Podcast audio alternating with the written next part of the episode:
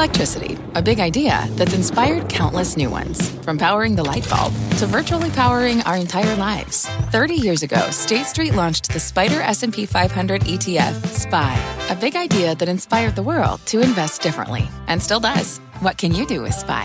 Before investing, consider the fund's investment objectives, risks, charges, and expenses. Visit SSGA.com for a prospectus containing this and other information. Read it carefully before investing. SPY is subject to risks similar to those of stocks. All ETFs are subject to risk, including possible loss of principal. Alps Distributors, Inc. Distributor.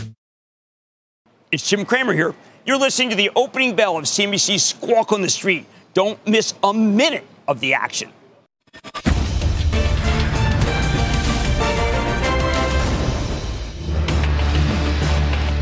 Good Tuesday morning. Welcome to another hour of Squawk on the Street. I'm Sarah Eisen with Carl Quintanilla, live for you as always from Post 9 of the New York Stock Exchange. David Faber has the morning off. Take a look at stocks, taking a step back here. S&P down 0.1%.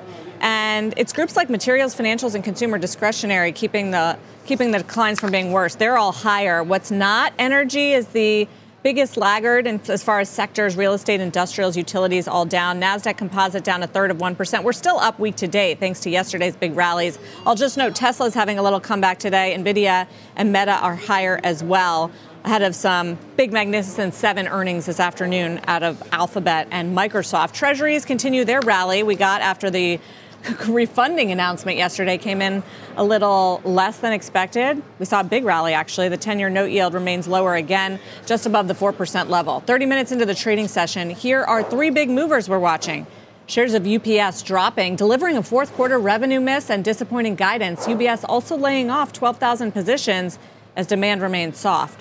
Shares of JetBlue and Spirit Airlines moving big time. They are now filing for an expedited appeal to that court ruling that blocked their $3.8 billion merger. JetBlue CEO will be on Power Lunch to discuss it later today. Shares of Block moving higher. The fintech company getting a couple of bullish calls today. BTIG upgrading to buy with an $85 target.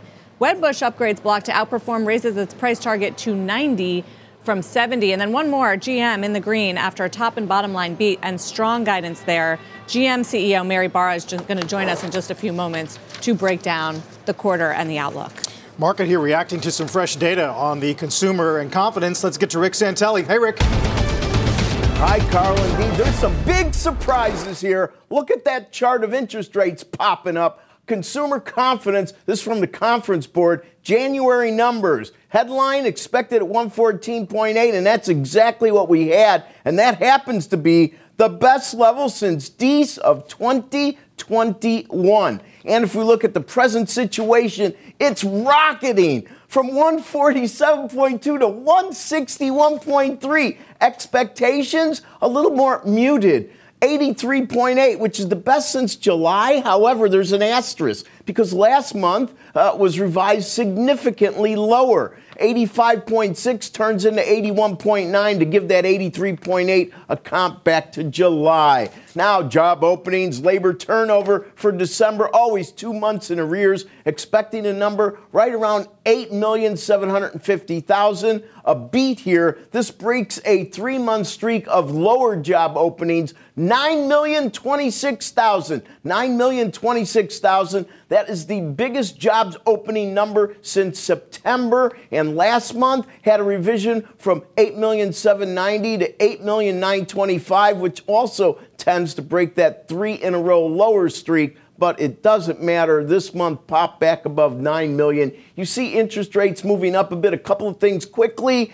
Short covering in front of tomorrow's ultimate two-day Fed meeting completion seems to be going on, especially in 2 years if you look at open interest. And Germany, negative GDP. And finally, I find this really important. Not many pay a whole lot of attention to S&P CoreLogic, but their housing price index year over year, not seasonally adjusted, was the best level since Dec of 22. That's good news. Sarah, back to you. All right. Rick Santelli, thank you. It's the bond market not liking all the good news, especially I think the job openings going above 9, because we know that the Federal Reserve pays attention to it as it relates to the tighter labor market. And it shows just the availability for workers continues to be strong and the appetite continues to be strong from big corporations. I'll just add to the good news from the IMF this morning. We got the World Economic Outlook They update this quarterly, and it was actually an upgrade for the world economy from where they were last October. 3.1% growth is what is expected globally now for 2024. And that was a little bit higher, 0.2% higher than what we got. If you look across the individual economies, I mean, India by far is the big grower this year, expecting 6.5% growth. They take up the forecast for China because of some of the stimulus from the government that we've gotten there, 4.6% growth. And in the U.S., IMF is expecting a healthy 2.1% growth this year. Europe manages to avoid recession, according to the IMF, and Japan also looks a little better. And I would just add on top of that, Carl, the IMF also expects inflation to come down faster as well. So there's the soft landing, and it's not just a U.S. story. It's confirmed globally by IMF. We'll see if central banks can actually deliver it, but they now expect inflation to be less of a threat and growth to outperform. And that's been the story of the market and the U.S. economy in 2023. They expect it to continue. A lot of the color is interesting, too. Talk about, quote, remarkable resilience in the global economy. We are very far from a global recession scenario. And they see oil dropping 2% this year. Yeah, I mean, they do. They warn a little bit about some of the shipping problems that the Red Sea. But limited impact. Limited impact so far. Also geopolitical issues. They warn about Ukraine and the Middle East. They note that 11% of world trade does pass through the Red Sea. So it's a threat, no question about it, to global trade. But you're right. I mean, it's mostly a positive report, which stands in a little bit of contrast to some of the results and outlooks that we got from major companies. I would just note Whirlpool is one of them. They warn on the housing market and the impact there. UPS as well, which we're going to talk about. Let's hit GM, though, because that was positive. And take a look at shares. Over the last year or so, they've been strong, and they're strong this morning after results. Let's get to GM CEO Mary Barra alongside our Phil LeBeau. Mary, it's good to have you. Welcome. Thank you. It's good to be here. You know, there's a lot going on with the strike impact and the UAW contract and Cruise. How's the underlying business, though, doing for you? The underlying business is doing quite well. We have a really strong internal combustion engine portfolio that we continue to do very well, and we see growth opportunities this year building on what we did last year.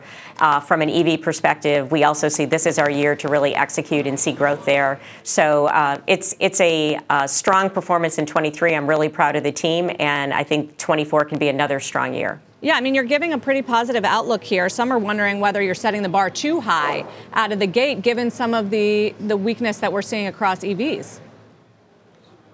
Well, but if you look at the entire market, we think we're going to have another 16 million unit market. You just shared at the beginning of your show how the economy is improving. We see that, and we still, you know, we ended the year with low inventory across many of our key segments. So this is going to be an important year, again, for our internal combustion engine programs as well as our EVs. And EV, now that we have really solved the module constraint, and we think that'll be behind us by the middle of the year, we have several vehicles out already that we're going to be getting to dealers and getting into customers' hands, and we have several we're launching this year.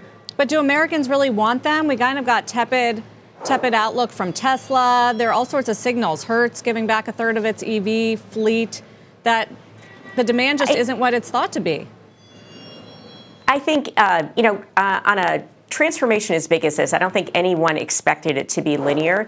Last year in the United States, it was about 7% of the total market. Even the lowest forecast by outside analysts is that it's going to be about 10%. So that still represents strong growth. And I think this is where General Motors is uniquely positioned. We didn't have as many EVs as we had strong demand for. For instance, with the Cadillac Lyriq, we've seen sequential improvement as we've had availability of sales starting in September.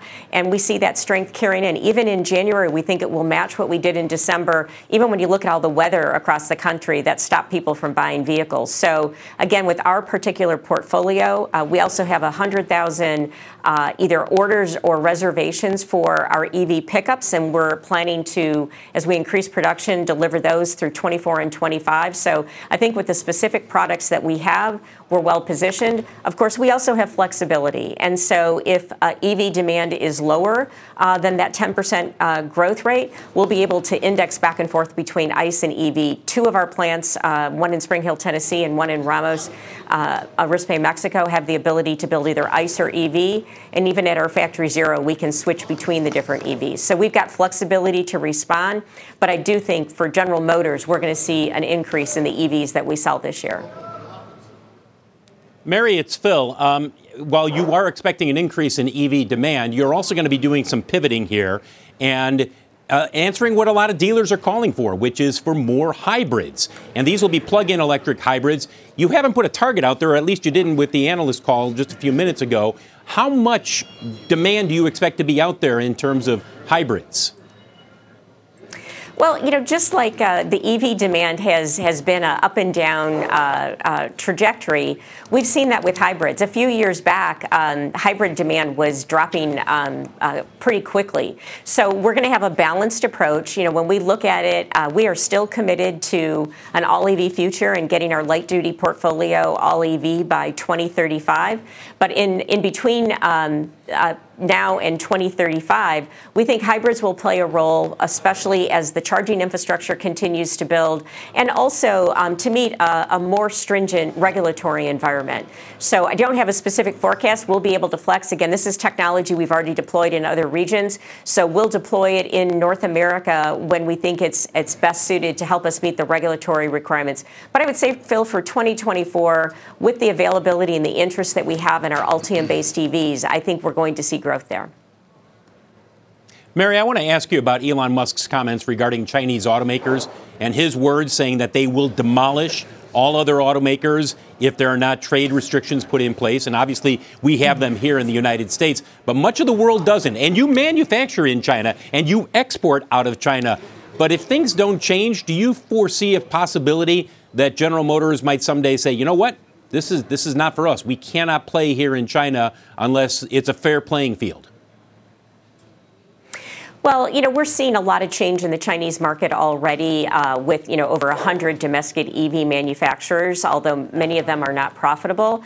We're really evaluating our business of where we can win. We're getting more EVs launched this year, and I think that's going to be very important, as well as preparing to sell some of our iconic EVs across our brands in the marketplace. So, you know, China's an important market and has still tremendous growth opportunity. So we're looking as the market changes dramatically how we play there. More broadly, you know, I don't underestimate any competitor that we have in this industry. And where GM needs to be in whatever market we're competing in, we need to have beautifully designed vehicles with the right technology, the right customer experience, and do it at a cost point which we can compete. I would say we do have to have a level playing field in each of those markets. And so that's what we'll continue to advocate for. But I think having winning products that customers want to buy is critically important. What about return? Quick follow-up on Mary. Go ahead, Sarah. No, I was just going to ask about the return. Well, my follow-up, Mary, would be, I'm sorry. Mary, let me do a quick follow-up. When you talk with election or elected leaders, whether it's Mexico, whether it's some of the countries in South America where you have a pretty good footprint, have you expressed to them, look, the Chinese are dumping in vehicles here 20% to 30% cheaper than what we're able to do. And it's just not good for the market, and it's not good for the market overall. What do they say to you? Well, again, Phil, I'm not going to cover specific conversations we have with key country leaders where we participate, but we talk about what's necessary to have a strong business and to provide, you know, we have in South America, many locations, we have local operations that are very important to those countries. So we continue to say what is important. It does have to be a level playing field, but we also have to do our part and make sure we're competitive and we can meet those challenges. So that's what we're continuing to do. That's why we have such a focus on optimizing our capital spend as well as getting our cost structure right across each of these different markets. Yeah, I was just going to ask about profitability in the Chinese market and your level of confidence of when that can happen. Well, I mean, we have a profitable business. We are doing some inventory adjustments in this first quarter, so we expect first quarter will be a loss. But overall, for our China business, we think it'll be in 24 about the same that it is in 23. So it will be a profitable business. That's a combination of internal combustion vehicles and EVs. But longer term, as we continue to expand the EV portfolio, you know, we've got to continue to get cost out. I think the pressure on price, I think, is something that's not going to sustain for a long time. I think when you look at, you know, again, the number of EV companies that they have, we really have to get to a point where all companies are profitable. And I think there's a lot of structural change to still happen in the Chinese market. And, you know, we're going to continue to adjust our business to be able to remain profitable and compete. Mary, got to ask about Cruise, because I know you're going to spend $1 billion less on that, and that was encouraging for investors. But now we know that the DOJ and the SEC are investigating this incident in October where a woman was dragged 20 feet. What is next for this company? Because they had to recall the cars. I think you said you're still fully committed to Cruise. What happens? Well, you know, from that incident, which was tragic, and our hearts go out to this woman who is still recovering. So we are focused on making sure we do the right thing. The vehicles weren't recalled. There was a recall made to change the software to update for the specific improvements that were needed based on this specific incident. But as we look back, we've done a complete review. We will cooperate with the DOJ and the SEC. I think the report that was done demonstrates that. You know, we've taken the right steps, addressed the issues. We're adopting all of the recommendations that were made. The core to it, though, is as we launch Cruise, because we have complete faith in the underlying technology, what we have learned is that although we had demonstrated that the technology was safer than a human driver, humans have a higher expectation for technology than we do with each other. So we're defining that right now. In the upcoming weeks and months, we will lay out our new plan for Cruise, but we believe in the technology. And also, more importantly, we believe in the life-saving opportunity that this technology can provide. Because right now, today, on the roads, 90% of fatalities are caused by human error. So we believe in the technology. We are continuing to invest. But as we go forward, we're going to do it in a way that we've worked with regulators at the local, state, and federal level, as well as work with first responders in the communities and make sure the community understands. So there's a lot of work to do, but we have confidence, and that's the plan we're working on right now. Got it. Mary, thank you very much. We certainly appreciate your time today on Earnings Day. Thank you. Mary Barra, CEO of General Motors. As we had a break, and thank you to Phil, by the way, as well. Here's our roadmap for the rest of the hour. Citadel's Ken Griffin is speaking with our Leslie Picker about the record rally, inflation, the Fed, and the economy. We've got that exclusive for you coming up. Fed kicks off a two-day meeting today on rates. We've got exclusive results of our CNBC Fed survey on when economists do expect the Fed to begin cutting and by how much. And reviews of Apple's Vision Pro headset are out. Wall Street Journal personal technology columnist Joanna Stern joins us. Big show still ahead. Squawk on the Street, back after a break.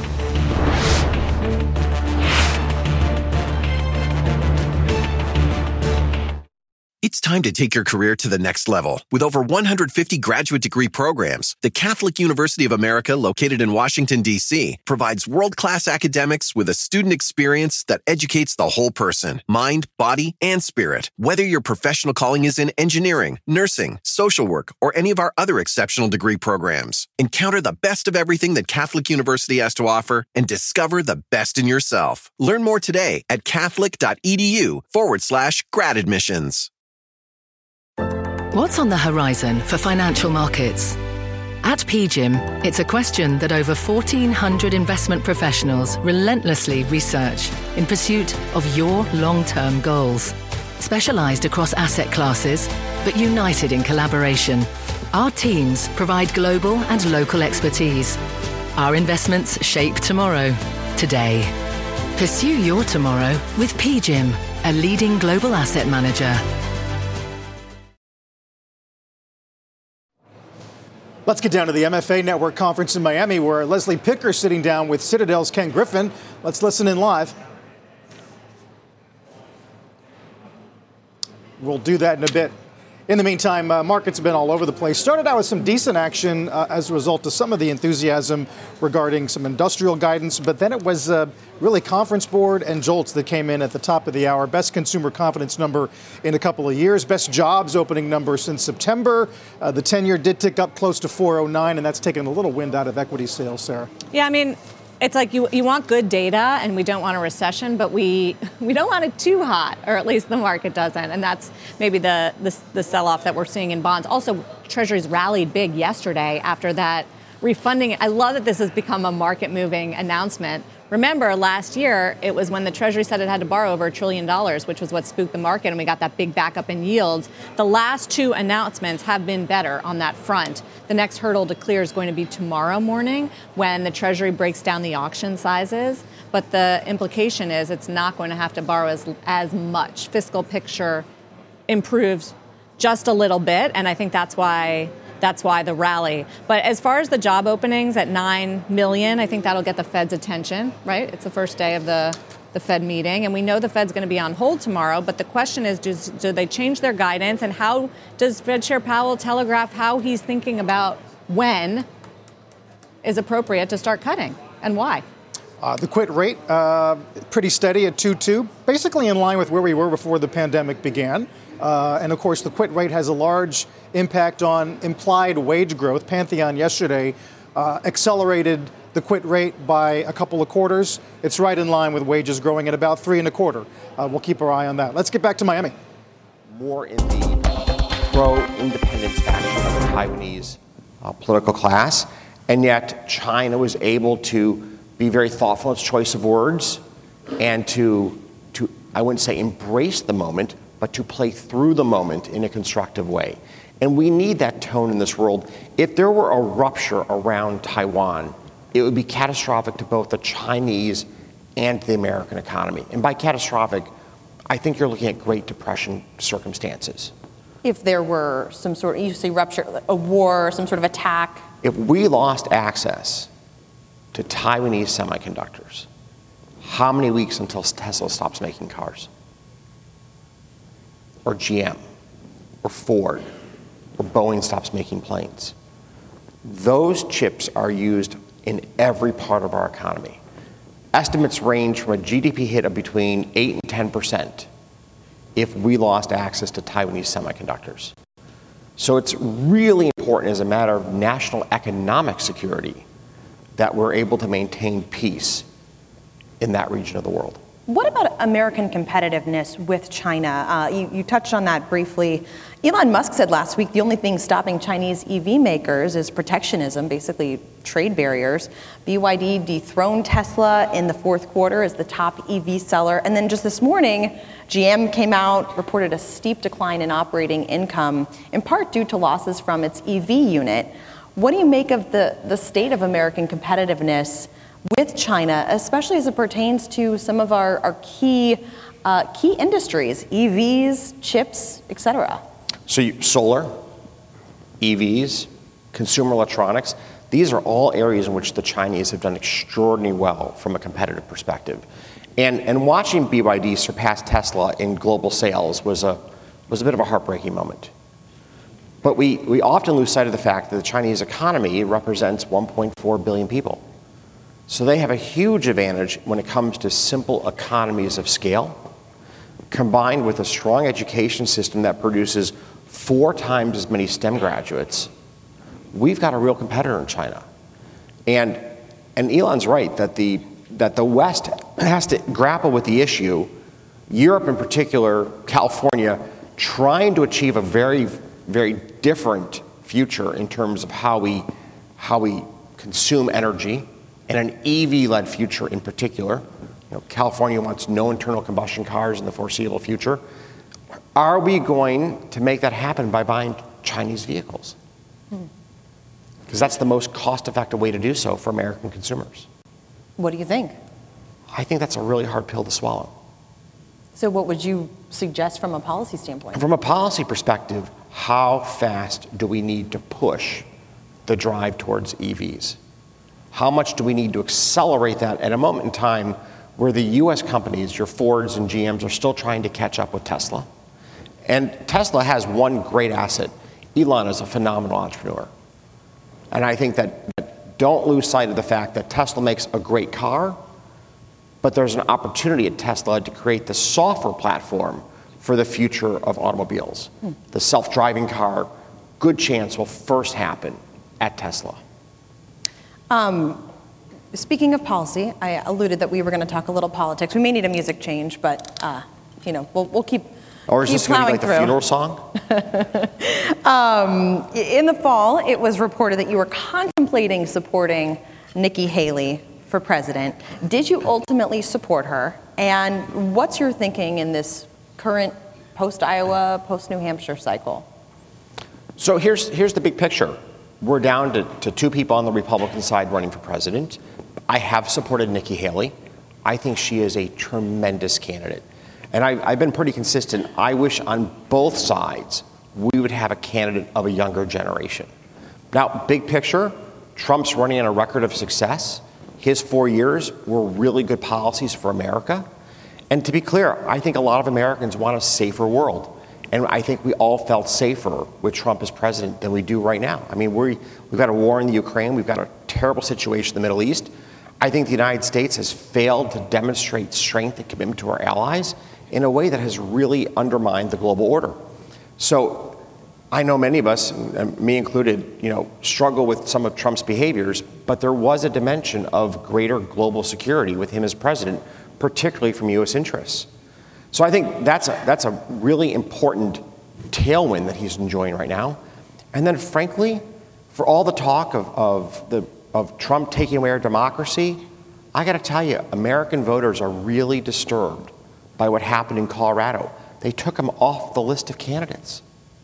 I mean, like, wow. Republicans fight for whether or not you show up with an ID to vote, and the Democrats just remove the opponent from the ballot. That's a really dark world.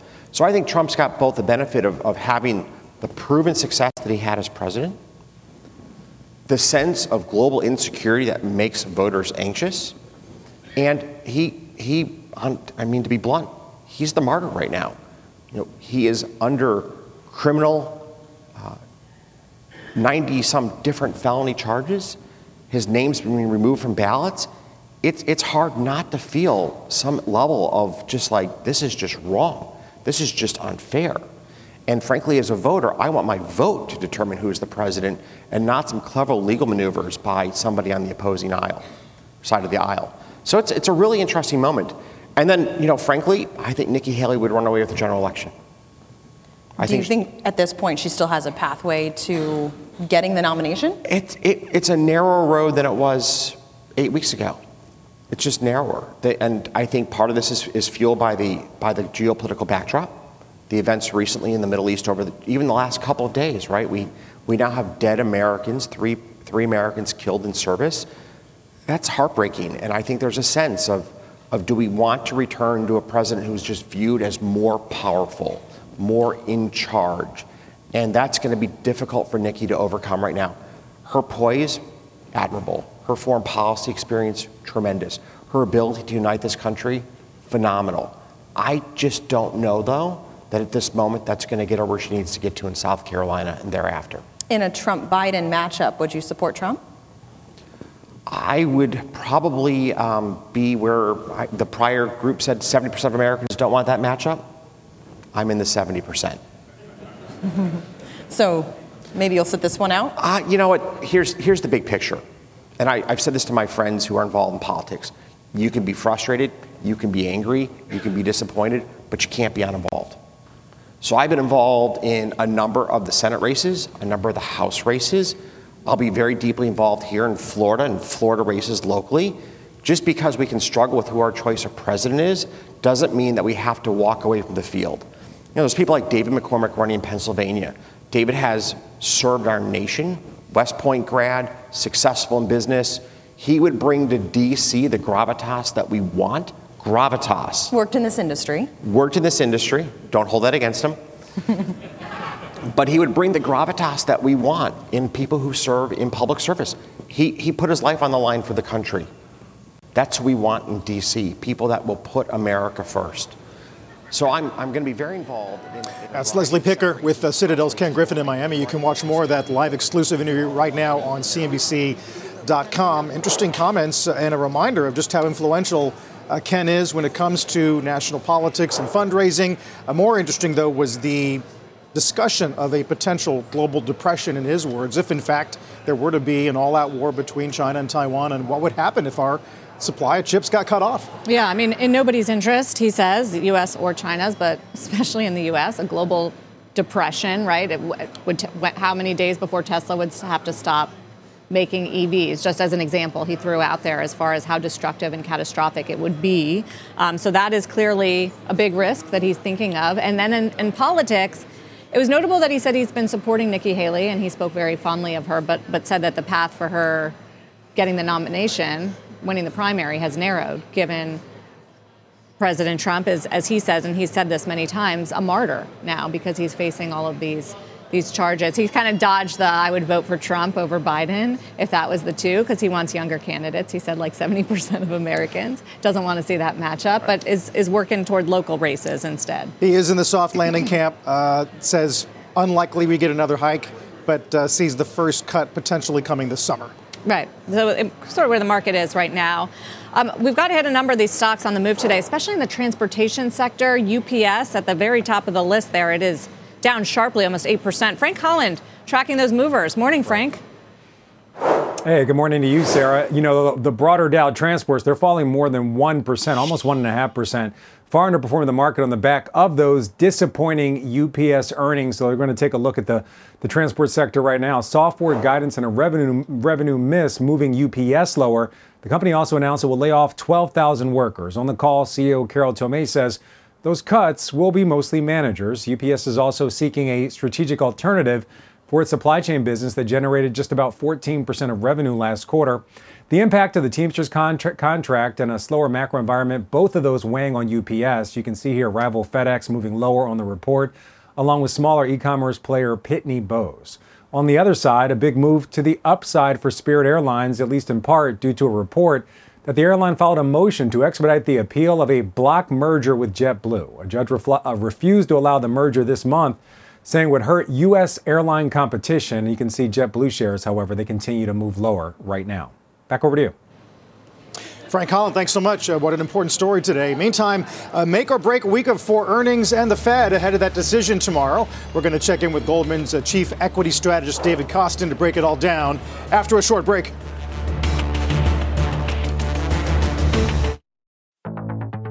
Now is the time to bring new ideas to your industry. And T-Mobile for Business has the advanced 5G solutions to make that happen. We're helping rethink patient-doctor interactions with real-time data sharing. We're tracking carbon with 5G sensors to help fight climate change. We're partnering with cities to connect roadways, cars, and drivers to minimize injuries. Disruptive thinking deserves a disruptive partner. So let's get started on what's next for your business. Step up your innovation at T-Mobile.com/now.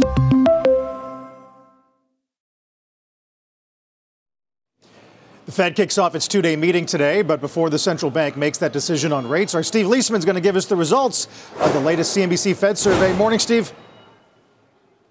Morning, Carl. In contrast to the market's aggressive outlook for rates, the CNBC Fed survey sees things happening later and sees them happening not going quite as far as the market expects. That outlook was bolstered in just the past few minutes by the better-than-expected JOLTS report. Just 9% see a March cut in the Fed survey. That rises to even money for May. Only in June is there a majority of 70% looking for that rate hike. While the futures markets may have priced in almost 6 hikes, respondents on average see just a bit more than 3. The Fed is expected to end quantitative tightening, the reduction of its balance sheet, that is, in November. Meanwhile, the probability of a recession remains elevated, but it's fallen to 39%. That's the lowest level since the spring of 2022. Looks like the 25 respondents on average are forecasting the Fed will cut rates every other meeting. You can see that in those little spikes in what you have there in September and December, along with June. While respondents predict a cautious Fed on balance, they think the Fed should be more aggressive. 56% say the bigger risk here is that the Fed cuts rates too late. 44% say the risk is going too early. Mike England of Action Economics writing into the survey, the risk is that the slowdown in both growth and inflation proves smaller than assumed and the Fed moves too soon to lower rates. 56% of respondents say stocks are overpriced right now for a soft landing. That's kind of bullish for this usually bearish crowd. But 92% say, hey, if we have a recession, stocks indeed are overpriced. Just a quick note on that JOLTS report, the probability of a March hike declining to 37% with the news that job openings increased more than expected. That's down 10 points. And you'll remember, guys, Sarah, not too long ago between the meetings, the probability of that March hike was north of 80%. Sarah? March cut, you mean. March cut? March cut, sorry. March cut. Yes, March cut. Yeah, so I mean... Apologies. Steve, he's got to keep options open for March, I guess. I do wonder how the market's going to read his commentary and how he's going to thread that needle. I think that's what everybody's going to be listening for. As I've said several times, watch what the committee does in addition to what the chairman says. Last time, everybody went crazy over what the chair said, but the committee did one thing on policy, and that was to add the word any, which was to kind of take hikes off the table. The committee went whole hog on rate cuts. I love the language dissection to come. Thank you, Steve. Steve Liesman. Our next guest says equities will likely struggle if rates rise substantially from current levels because of shifts in Fed policy or the balance of Treasury supply and demand. Goldman Sachs chief U.S. equity strategist has an S&P target of 5,100. Joins us here at Post 9. David Kostin, welcome to you, sir. Nice to see you. Nice to see you. You just got back from traveling the world, right? Europe and Asia. And I'm curious what you're hearing from global investors and what they're excited about. So, Sarah, for the last 30 years, the macro strategy team at Goldman has traveled to Europe and Asia, as you indicated. We were in London, Paris, Zurich, and Frankfurt in the second week of January.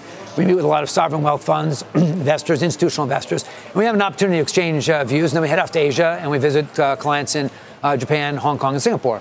And so there were sort of a couple of takeaways I thought was interesting this year relative to previous years. First of all, we do a survey, and about half of the portfolio managers are anticipating equity returns on a global basis somewhere between 0 and 10%, which is pretty consistent with our forecast. We're sort of up 3.5% already this year here in the United States, and maybe another 3.5% or so left to go. Pretty modest upside, as you indicated, Sarah, to maybe 5,100. That's pretty consistent. About half the portfolio managers were in that camp. Another third were in more bullish, and they're somewhere between 10 and 20% type of returns. That's kind of return expectations. They were all in on the United States, and that's unusual because typically there's a home region bias. You go to Asia, and there's sort of a bias in favor of the companies there. It's sort of understandable. They know them best. But that was not the case. Both in Europe and in Asia, most of the fund managers were inclined towards seeing the U.S. as the best opportunity set. And Japan, Carl, was one that they could have ranked number two kind of across the world that we saw. And kind of way down third, considerably down was China. A lot of concerns around China expressed both in the region in Asia as well as in the European investor community. And then Europe was sort of at the tail end. So that's sort of the geographic split. And then within the different sectors, people were more inclined towards technology. Not a shock there in terms of looking back and performance last year. Number two is healthcare. That was the sort of second most interesting opportunity set. And the last item, Sarah, is your favorite, Magnificent Seven versus the 493. There was a big debate.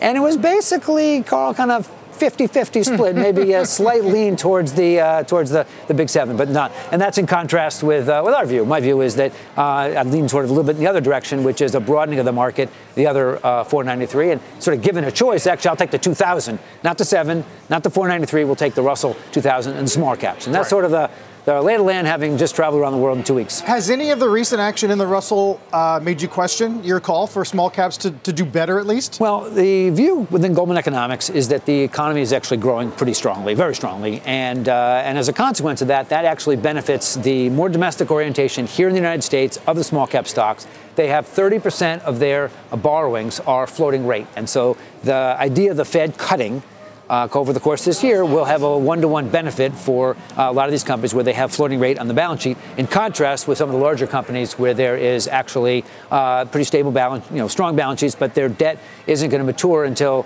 past 2030, most cases, and there's not that much is floating rate. And that fits with Goldman in the March camp. And that's correct. That's sort of the idea there. And some of the net interest income for a lot of companies with strong cash, strong cash positions should diminish over time as the Fed is cutting kind of 5 times, which is the baseline for the Goldman view. So that's the thought process there. We just heard from Citadel founder and CEO Ken Griffin about his thoughts on the market. He's been talking with Leslie Picker at the MFA conference. Listen what he says about the outlook. It's a good day to be here to talk about the market, which is reaching all-time highs. And we do look like we have put some of the economic anxiety of Q4 behind us. Good payroll numbers, good GDP growth, and most importantly, inflation is moderating at a pace that's frankly better than the market anticipated. We may get Goldilocks, we may get a soft landing or even no landing. We may be looking at a moment in time where inflation this year is low 2s, The Fed can start to cut rates come this summer, and we will see unemployment touch up a little bit, but the overall economy looks pretty damn good right now. I feel like that encapsulates exactly why stocks are running up here to record highs. How much of that view is in the market and can carry us further, or do we need a new catalyst? Well, I think a lot of that optimism is validated by the data, as Ken was indicating, and that's consistent with assumptions we're making in our baseline forecast, which is that earnings are rising maybe 5% this year, mostly driven by nominal GDP, so the top line sales, not margin expansion. And so in that general trajectory, the idea of the market rising in line with the path of earnings would be consistent with S&P 500 around 5,100. A lot of that's priced in already, and the expectations are there. And I think the distribution of risks would be that the aggregate index for the S&P 500 trades at around 20 times earnings, so historically a high level. But most importantly, those big, magnificent seven companies, great businesses, they trade at 30 times earnings in aggregate as a collective group, whereas the equal weighted index in the market trades at 15 times. And so given that that opportunity set, I'd say the risk reward is pretty more attractive in some of the broadening of the market and the other 493 stocks. That's kind of our positions, but not by I would prefer those not by an enormous amount, but I think on the margin they do a little bit better. Finally, some of your peers around the street on quant desks are looking at dot-com parallels, bubble parallels when you look at the concentration of the top five in the MSCI. Do you look askance at that? No, I think the lesson of 2000 is very clear, that you had some of the leading dot-com companies, Intel, Microsoft, Cisco as examples. Expectations were high in terms of revenue growth. They actually came in pretty strong in terms of the actual realized sales in 2001, 2002, but it wasn't the initial expectations that they were being priced on in March of 2000. And so consequently, the multiples there contracted quite dramatically. Now, fast forward to today, you don't have the dot-com boom, you have the AI euphoria, the artificial intelligence. Lots of excitement. These companies are expected to have revenue growth, Carl, in the 12% range this year, 24, and next year, 25, relative to the rest of the market, maybe 3, 4%, 5%, much more modest revenue growth. As long as these companies can deliver on that revenue growth, then they can maintain a 30 multiple in aggregate for those groups of stocks. That's a high bar to keep growing those growth rates. And for some of the companies, NVIDIA is expected to have sales growth like 60% this year, decelerating pretty sharply in 2025. But that's a consensus expectation. Well, they got to deliver on that, and if that happens, they can maintain it. And so the balance of risk would be maybe more concerned. Well, we'll learn a lot more in the coming days, starting this afternoon when Mag 7 starts reporting. David, thank you. Sarah, always Carl, a pleasure. Thank you. David Kostin of Goldman Sachs. Still ahead, Apple's betting big on the Vision Pro. Reviews are officially out. We'll check in with Joanna Stern from the Wall Street Journal and get her take as we got some fresh forecasts for iPhone shipments as well. Stay with us.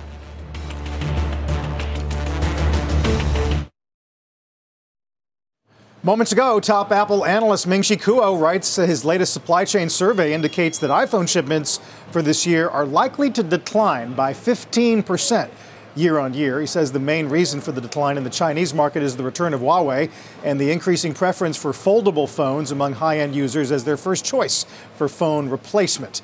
Plus, a slew of reviews out on this morning for the Apple's Vision Pro. The Verge's Nilay Patel calls it, quote, magic until it's not, and points out that it represents a series of really big trade-offs that are impossible to ignore. CNBC's Todd Hazelton calls it, quote, the future of computer and entertainment.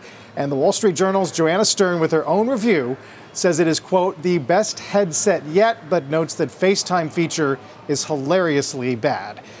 Joining us here at Post 9 this morning is Joanna Stern of the Wall Street Journal, personal technology columnist, wearing it right now. How do you look? How do I look? How do I look? You look good. I look good. You look like an alien. Yeah.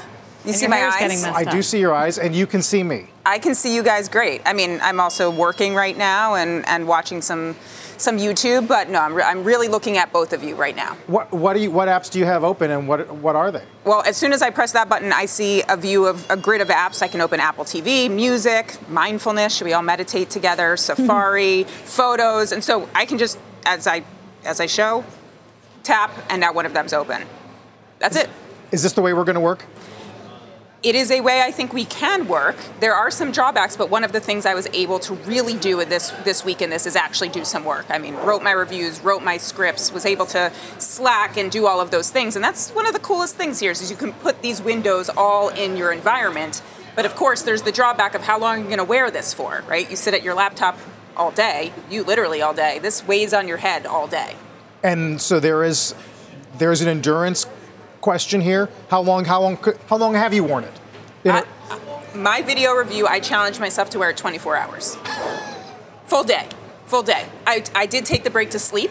I also took the break to go to the ski mountain in them because they look like ski goggles, but I wore them pretty much consistently for some 6 to 8 hour stretches. And headaches? No? Headaches, eye burning, a little bit of neck pain.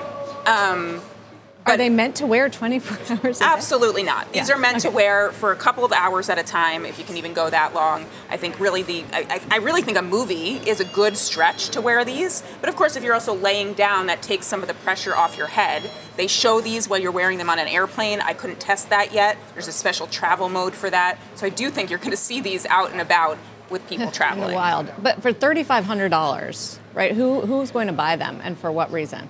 As I said in my review, I think this is a Apple diehard product right now. These are for the diehards. They're for the app developers. It's for somebody who wants to see a peek at what this future looks like. You put these on, and that's why I wore these for the 24 hours. What are we going to do with these in our daily lives eventually? I mean, one of the coolest things I did with this was cook in it. Okay, I was able to set timers in my environment, right over the pots, right to be able to see the recipe on the wall. That's cool. These are all future use cases when this thing is lighter, when the battery life is better, when it isn't so buggy, when the display is better. This is a first generation Apple product. Is that what you mean when you say, and I don't want to misquote you, but the idea that this is not what we want yet, or they're messing with our heads? What does that mean? Right now, these tech companies want to make sleek glasses. They want to make those, right? But they can't do that. This is what they can do. This is the best Apple could do right now, and it's really good. It is the best headset out there, but there are compromises. And so until they can get the tech there, I think they're messing with their heads. Is it concerning, for lack of a better word, that YouTube, Netflix say not yet? Look, you can still watch them in the web browser. If they see that a lot of people are watching this in the web browser on this thing, they're going to make an app. They're going to bring their iPad app over. Maybe they want to work on a more immersive app, and they just haven't gotten around to it. I think, we're going to see the apps come. It's the first platform, first generation. What do you think is the best use case so far that you've experienced for this? Look, I know it's not meant for cooking, but I was actually blown away. Just the idea of putting some of the virtual stuff from your phone in your real environment. Think about those times you're holding your phone. Cooking is the one I keep going to because you're poking at it with your dirty hands. You're setting the timer. You're coming back to it. I think also shooting video on this eventually. You want to be hands-free like Meta's doing with the Ray-Bans. That's not the use case right now. Right now, the best thing you can do with this is work and watch some movies. Well, do you think we go back to any kind of behavioral pushback the way we had with Google Glass where I think you look like a dork or somehow conceited because you're wearing it? You don't like my nerd helmet? No, I liked it. I loved wearing these. I mean, that's why I'm wearing them the whole show. I think I should, we got to get used to this. I'm just saying culturally, do you think that... Who looks like a dork? You remember those days. Of course I remember those days. Look, Apple right now, this seems like a very at-home product. Other than traveling with it or your office, at home, maybe traveling, are some nerds going to wear this at the coffee shop? I wore it to the ski mountain just to be, To be a little funny. Yeah. But people, this is not where I don't think we can all walk around with these yet. Societally, it has to get to that more glasses-looking form factor. So you also did the whole I had them on for about an hour.